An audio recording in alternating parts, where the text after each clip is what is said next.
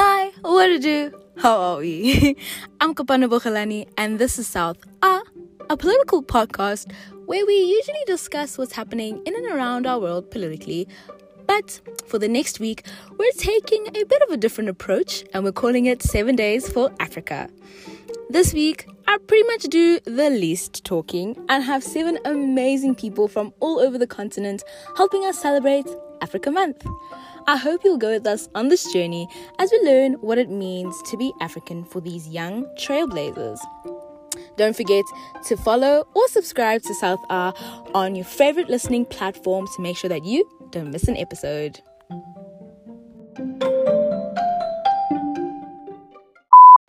Disclaimer South R is an independent forum and all views expressed are my own. South R is not to be affiliated with any political bodies mentioned in the show. Any comments mentioned by listeners in response to episodes are the opinions of the listener. With this said, however, no hate speech in this house that includes sexism, racism, misogyny, homophobia, transphobia, or any other ism or phobia you might be unfortunately living with. The listener's discretion is advised before we get to uh, our mini conversation with Henrietta and I introduce her, I just want to wish you a happy, happy, happy Africa Day. And I hope that you enjoy it and that you celebrate it with those you love. Um, and obviously, in every single episode for Seven Days of Africa, I'm going to be discussing a few key points that relate to um, the African continent as a whole, just so you guys are a little bit more informed um, and understand how the continent sort of functions um, so Africa has 54 countries and one non self governing. And all of Africa was colonized by foreign powers during the scramble for Africa. I'm sure you've all heard that term in some history class, um, except for Ethiopia and Liberia. Um, before colonial rule, Africa comprised of up to 10,000 different states and autonomous groups with distinct languages and customs. Now, on the 25th of May 1963, which is the day that we are celebrating, um, and that's why May is Africa Month. Africa made history with the foundation of the Organization of African Unity, which is now today known as the African Union. Um, the OAU had provided an effective forum that enabled all member states to adopt coordinate coordinated positions on matters um, of common interests uh, in terms of the continent and um, when presenting these interests in the international relations world. Um, and therefore defend the interests of Africa effectively.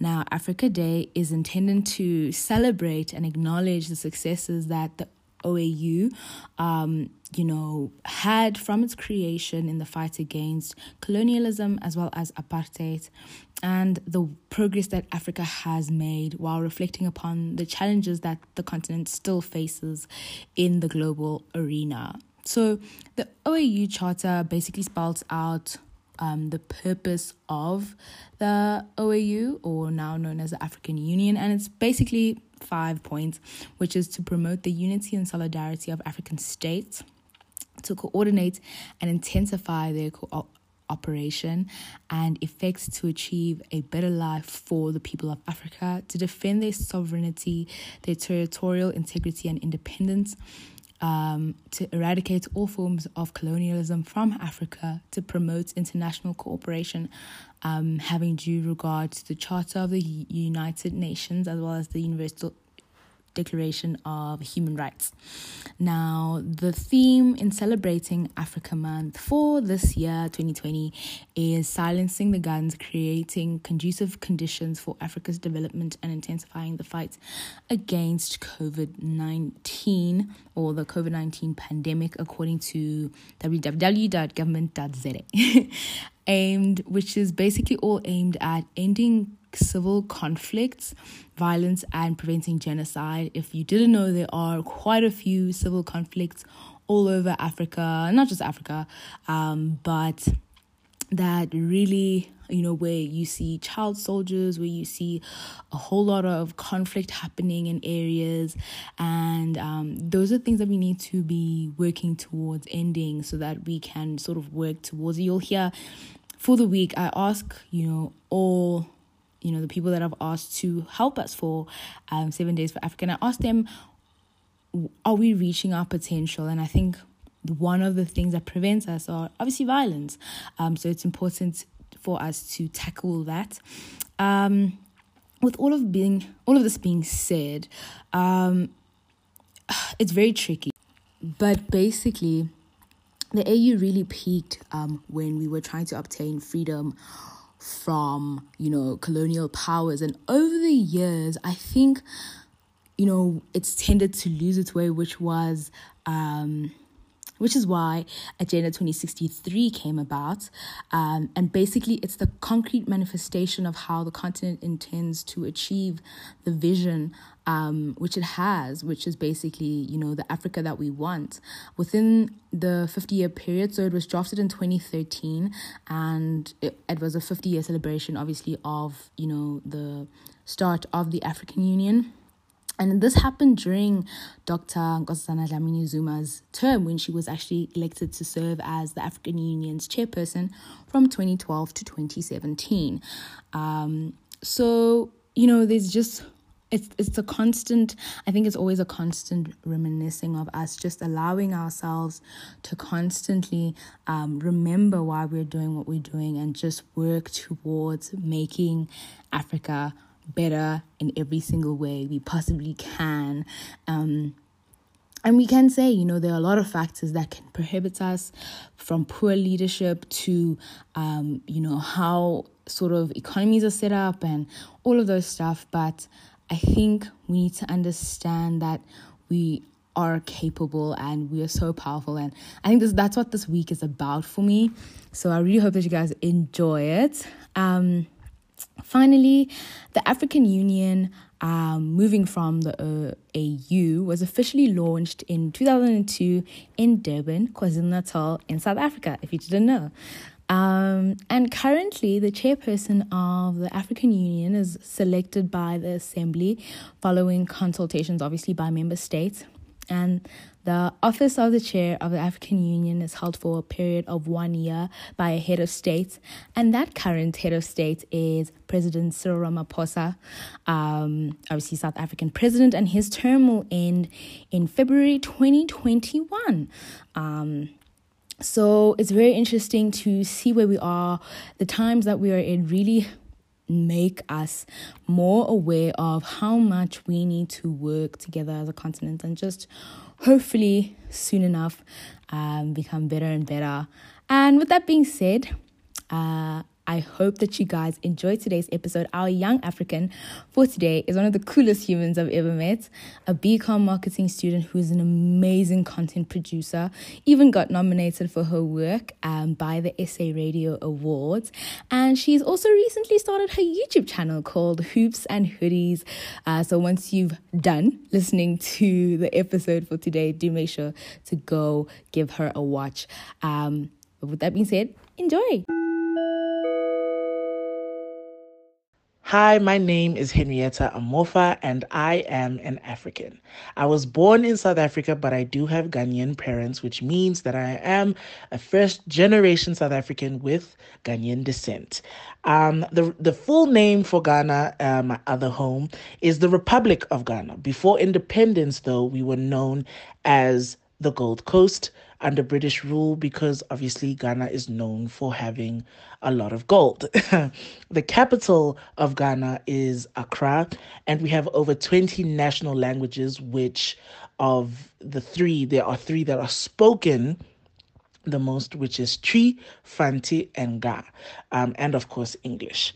We gained independence in 1957 on the 6th of March, which marks 63 years since we have since gained um, independence, and we are located in West Africa, which is a coastal country, um, and its neighbors are Burkina Faso, Togo, and Ivory Coast. We also have a population of about 31 million, and our currency is the Ghanaian cedi.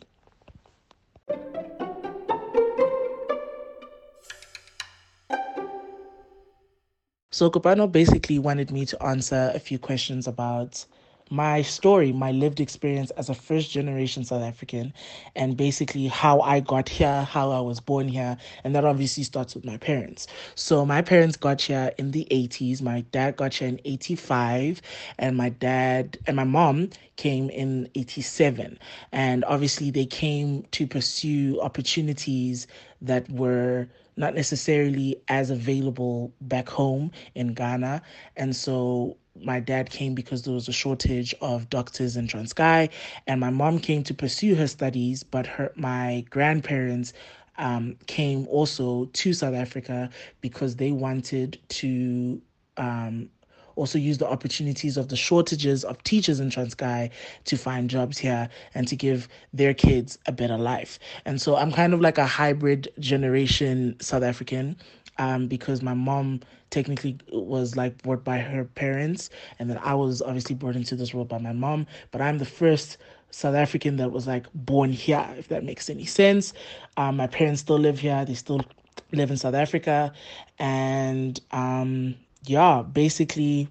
We've just been kicking it ever since. I have a sibling, so he's also a first generation South African, and we've just been doing the things that needs to be done. Another reason why my parents immigrated to South Africa was because in the 80s at the time in Ghana there was a bit of political uncertainty and a, like sort of like yeah I'll call it unrest. And so basically um in Ghana itself there was political unrest. And in Nigeria the the Ghanaians that did live there were told to come back home also famously known as Ghana must go. And so basically opportunities weren't looking so great back home and so the shortages of qualified jobs in south africa in terms of more so in terms of teaching and um, being a doctor or just medical assistance. um, in Transkei enticed a lot of Ghanaians to immigrate here to find better opportunities for not only themselves but for generations to come.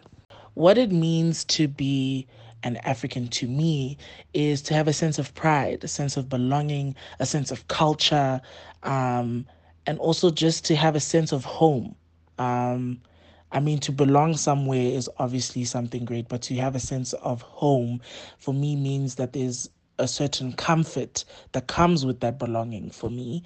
And I think that is very important. And I aspire and I am going to keep that sense of feeling alive in the generations that I bring into this world and I raise up, and I will never let them forget where they come from, regardless where they are in the world, because I think it's very important that we don't take for granted that we know where we come from and we know, you know, um, what like where where our lineages lie because a lot of people more specifically the african diaspora struggle with that especially obviously in like America with all the slavery that has happened, their sense of belonging, their sense of home was literally ripped away from them. So I I always remember that and me coming from Ghana where obviously it's in West Africa where a lot of the slave trade took place, I never forget that ever.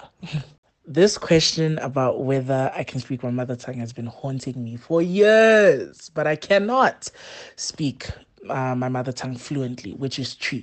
I can't speak it uh, fluently, but I am learning as an adult now, especially in quarantine times. I have a book, I'm learning from my rentals. So, listen, by the end of this, I'll be speaking fluently. Trust me, trust me. But I can speak a bit of it, but not fluently, of course. I can uh, understand it way better than I can speak it.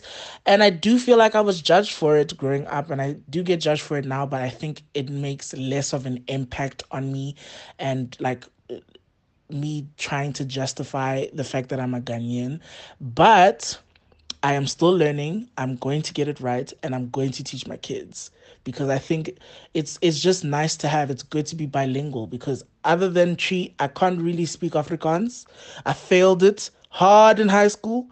I can't really speak. I can understand Setswana a lot uh, because I'm from Northwest, and yeah, so it's just it's always been like who are you because you can't really speak a language we don't know where you're from but i've i'm over it now i'm a grown woman so all of that is just naysayers and trying to make me feel bad. And it's okay. I understand it because we all assume that if you can't speak your language, it's almost as if you have a disconnect from your culture, which I actually disagree with. So I'm learning though. Trust me, I'm learning.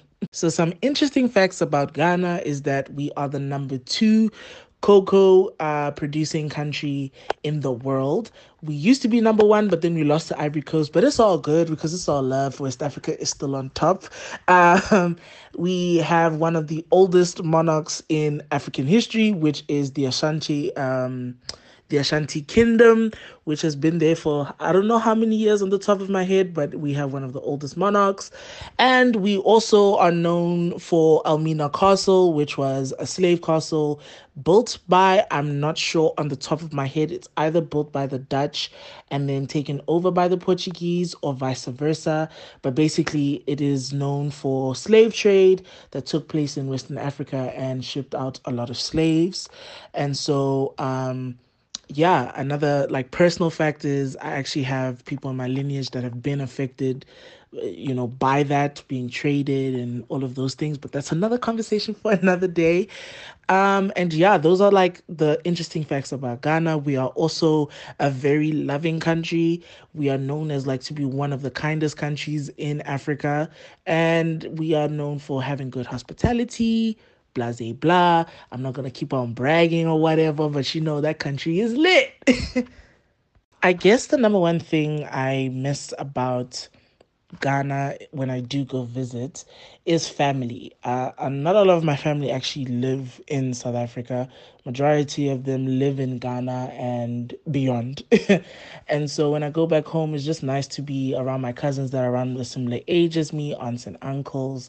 I actually don't have any cousins here in South Africa, and so I never like had that kind of culture growing up. You know, going to visit cousins and stuff, unless I flew to Ghana. And so that is just something that I miss. I, I guess it's just like the family dynamic when I go back home. And I also miss the cooking. Oh my gosh, the food is amazing. Sure, I can cook some here, but like the availability of ingredients is different in South Africa than to Ghana, of course. Recently, plantain has been making waves back here in SA, and so I get a little taste of home every now and then. And of course, jollof rice. Sorry, Nigeria, you just don't compete. but yeah, that's just like top two things that I miss about home. When it comes to Ghana, we have definitely not reached our greatest and fullest potential, as most Africans from other African countries would probably say. There's a lot of um, potential that we are yet to tap into that we know of. And then there's even the potential that we don't know of that we need to tap into. And so I think Ghana is on the right track, but we are yet to untap that. And I say this because Ghana produces or you know houses or has a lot of people that come from there that are super duper smart.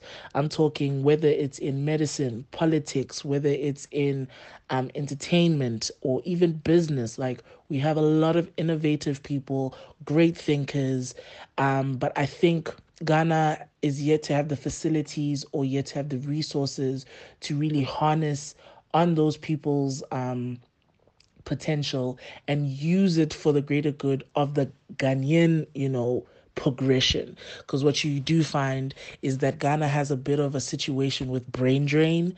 And so they just like immigrate to other countries and just, you know, obviously give their potential there, which is unfortunate, which is the case with most African countries. And so we could do so much more and I have so much faith in Ghana, but if we could just tap into and figure out how to harness some people's potential and to progress it for the greater good of Ghana, that would be absolutely ama- amazing. And we would honestly, we would start to be untouchable. In fact, we would be untouchable.